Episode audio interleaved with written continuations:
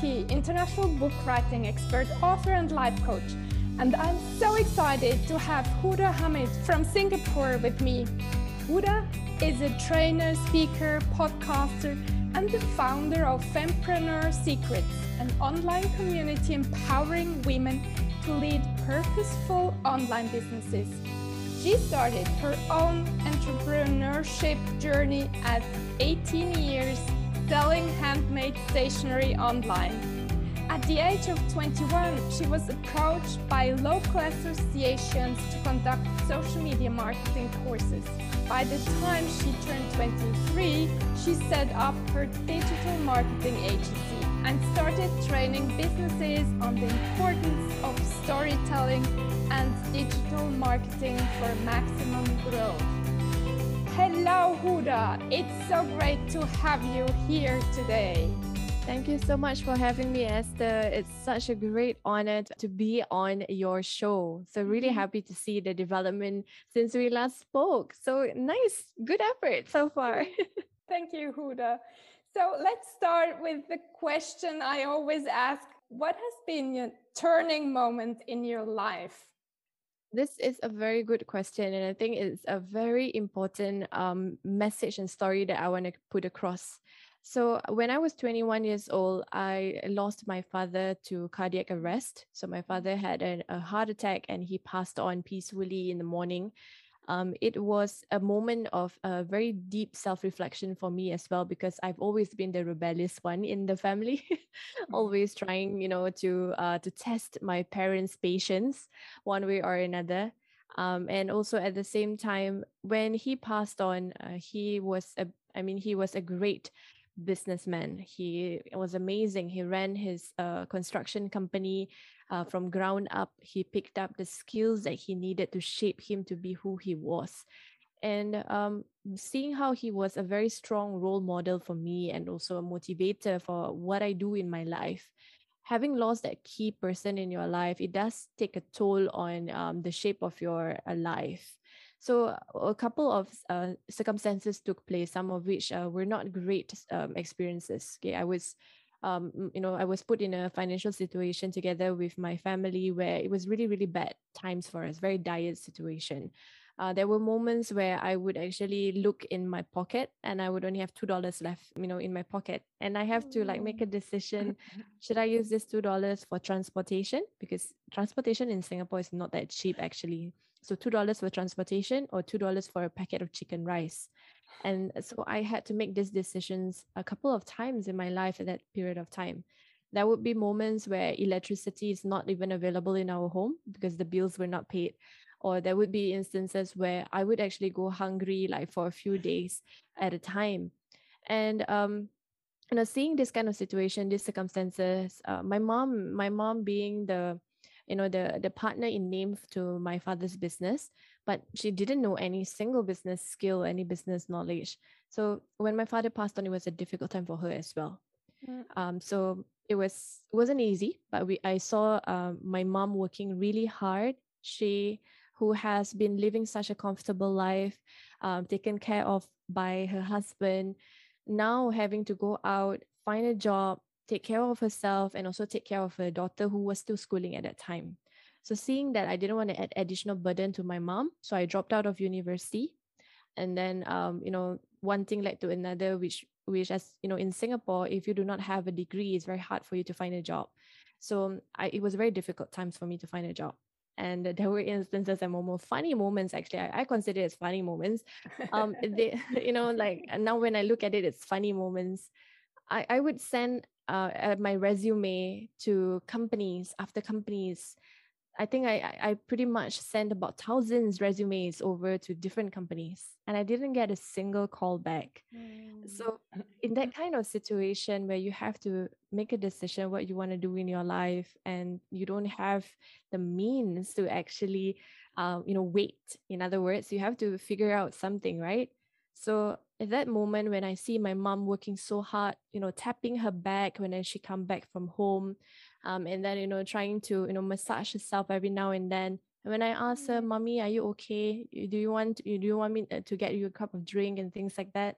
My mom will always just put a really uh, huge smile and say, "No, mommy's okay. It's okay. Don't worry. You, mm. you know, um, this is part and parcel of life." So seeing that, I didn't want her to go through that life, and I didn't want myself to go through that ever again. So I planted a deep seed in my mind, never again. And I started to work hard. I built my own business from ground up.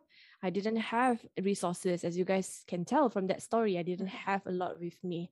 So what I had was my laptop, which was, you know, was part of school, right? I had a laptop. Um, I had a camera, which was a gift from my mother when my father was still around. And I I thought, okay, what can I do with this two, you know, equipment? And then I look even further, I actually had an iPhone, and iPhone is really very valuable. Okay, very, very valuable. I had an iPad I didn't need all of those things. I needed money. So what could I do? I approached my then boyfriend, now husband, and mm-hmm. asked him, What can I do with all these devices? And he said, You know, iPhone fetches quite a high price. We can sell it and you can get maybe $400. If I take the iPad and I sell it off, you can get another $400. And then we have a camera and we have a laptop.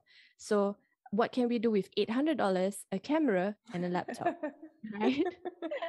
and that was how I started my photo booth company, my photography business. It started off as a photo booth business, and then it went on to become a photography business. And then from there, it shaped it to become a video production agency, where we are today.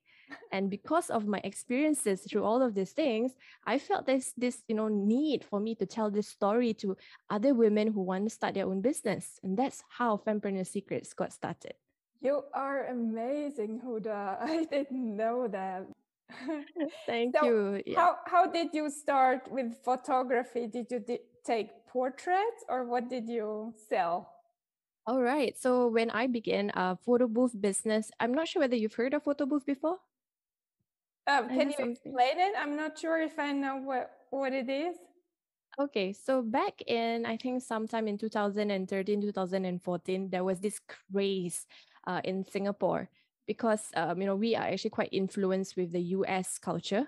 Uh, so when it comes to uh, to weddings and when it comes to events, there was a sudden influx of businesses uh, or you know couples actually demanding photo booth. So a photo booth, what it does is that you actually have a photographer standing in front, and uh, you come into a very beautiful backdrop maybe like flowers and things like that. And the photographer will take a photo and it will be printed on the spot. So that is a photo booth. Yeah. Okay. So that was how I started. I started with that, with the with the camera in my hand, eight hundred dollars as capital for me to you know start the business. Um, actually not eight hundred, it's even actually four hundred dollars because I took four hundred dollars to survive, and then a laptop. yeah. so that's how we started. Yeah. Okay. And how did it develop to become a digital agency? It's really an interesting journey. Um, so from photo booth, my first project, I will always remember this project. It's so memorable for me. Um, being a, a, lady who wears the hijab, uh, there are a couple of things that I have to watch myself. You know, I, am a Muslim. I don't drink. I don't go to the bar. I don't don't really party as much. So when I got that first gig, it was in a bar. it was in a bar it was really really funny. It was in a bar, and here I am, the the small little petite girl wearing a hijab, carrying a camera, going into a bar, taking photos.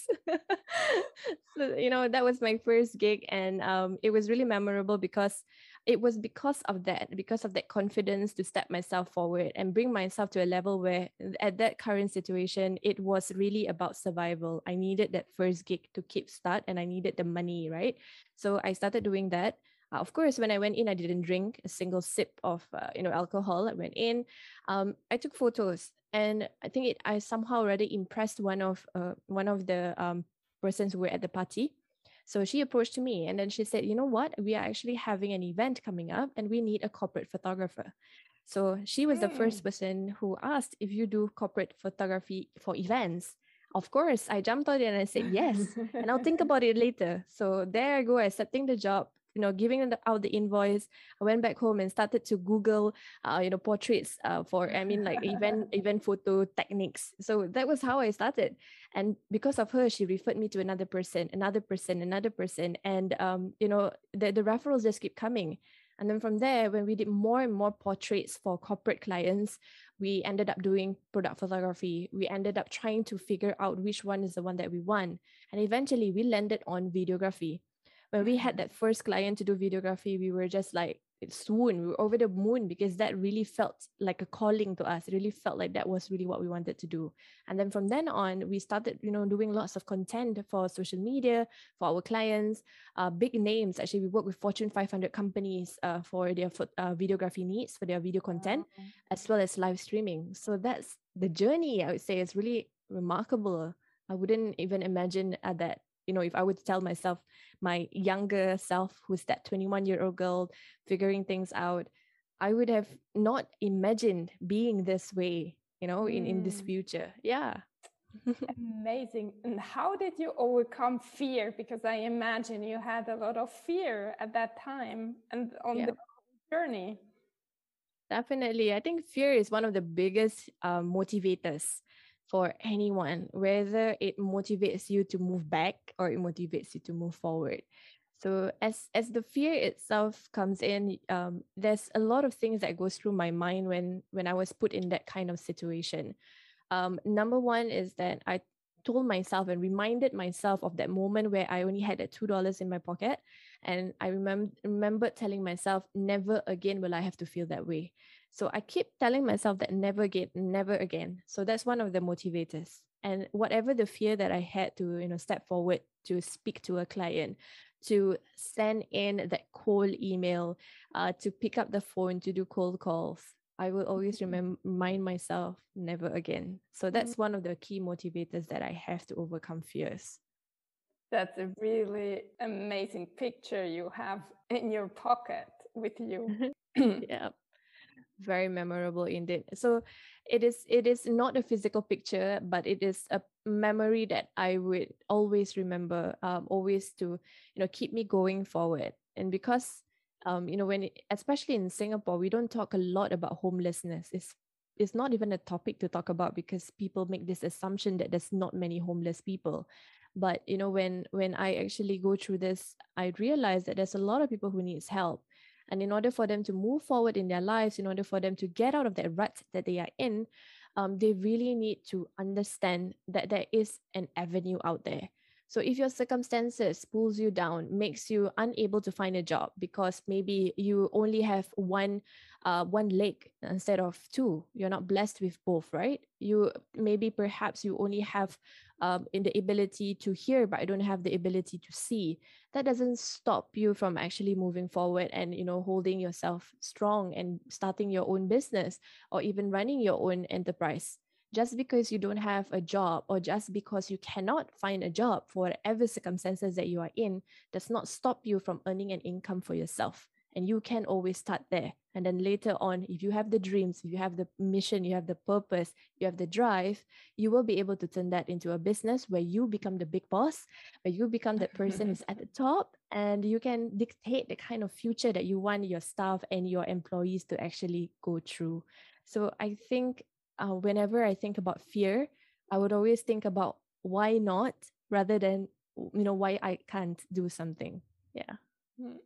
And if you have someone who comes to you and says, "I don't have nothing as you had, and I want to start a business," what what questions do you ask this person?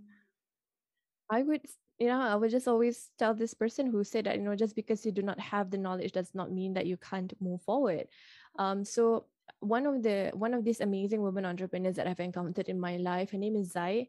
Uh, she reminded me once uh, where there was this lady who was asking the same question, and she mentioned to her, which really inspired me also at that moment, was that she said, um, I can't start a business because um, I have, you know, I have difficulty understanding English. I have difficulty writing and reading and things like that. So she went on and then she said, okay, you have difficulty writing and reading. That's fine. I think some people actually go through that. Illiteracy is not something to be ashamed of. And then she went on to say, do you have your eyesight? And then the lady went on to say, yes. Can you hear? Yes. Uh, do you have two hands? Yes. Is your hands working? Yes. Do you have two legs? Yes. Can you walk? Yes. Can you run? Yes. So what's stopping you?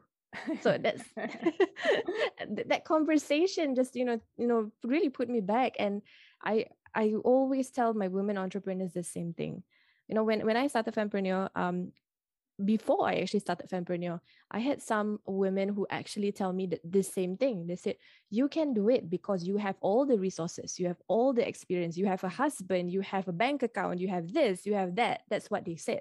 So I'm going against to the other spectrum where people say, I have everything. That's mm-hmm. why I can start another business.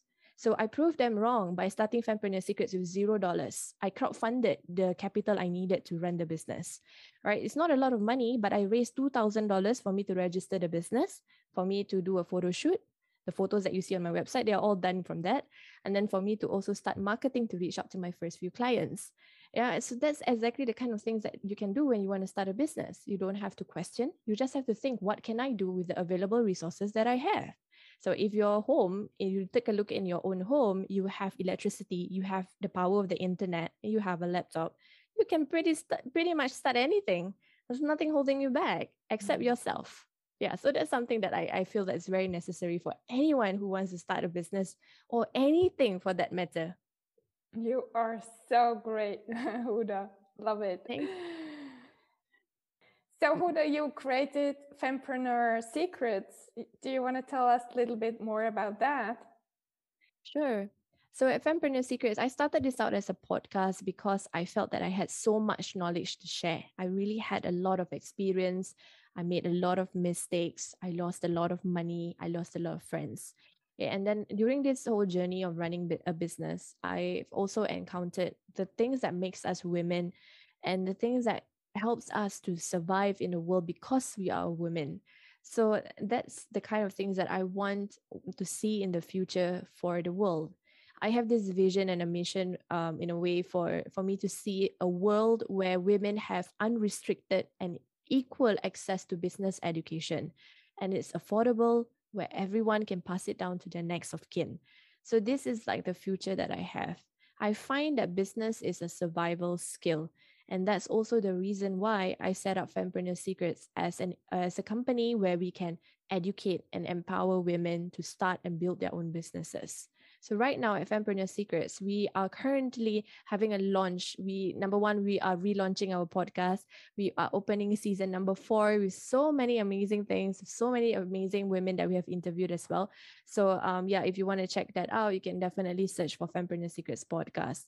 And then on top of that, the other things that we're working on right now is that we have a visibility accelerator mastermind where women entrepreneurs can sign up. They can you know pull themselves into this um this mastermind to push themselves to a level where they are confident and they can go online to lead their business. I mean, enough already about trying to hide behind a logo. It's time for you to come forward and for you to really show to the world who you are and what you are made of. Because this is the things that's going to encourage people to buy from you. They want to see who you are. They want to hear how you sound. They want to see how you look. And, and these are the kind of things that will encourage more sales and more coming in. And because we have a five help one model, so for every five women who invest in themselves, we will sponsor the seed to our Rising Fempreneur Beneficiary Program to one women from low income families so they can start their own business. Oh, and, you know, at the same nice. time to, yeah, exactly that, to make sure that they don't go through the rut that I went through in my life as well. Mm. So they can actually survive in this world and so can their children.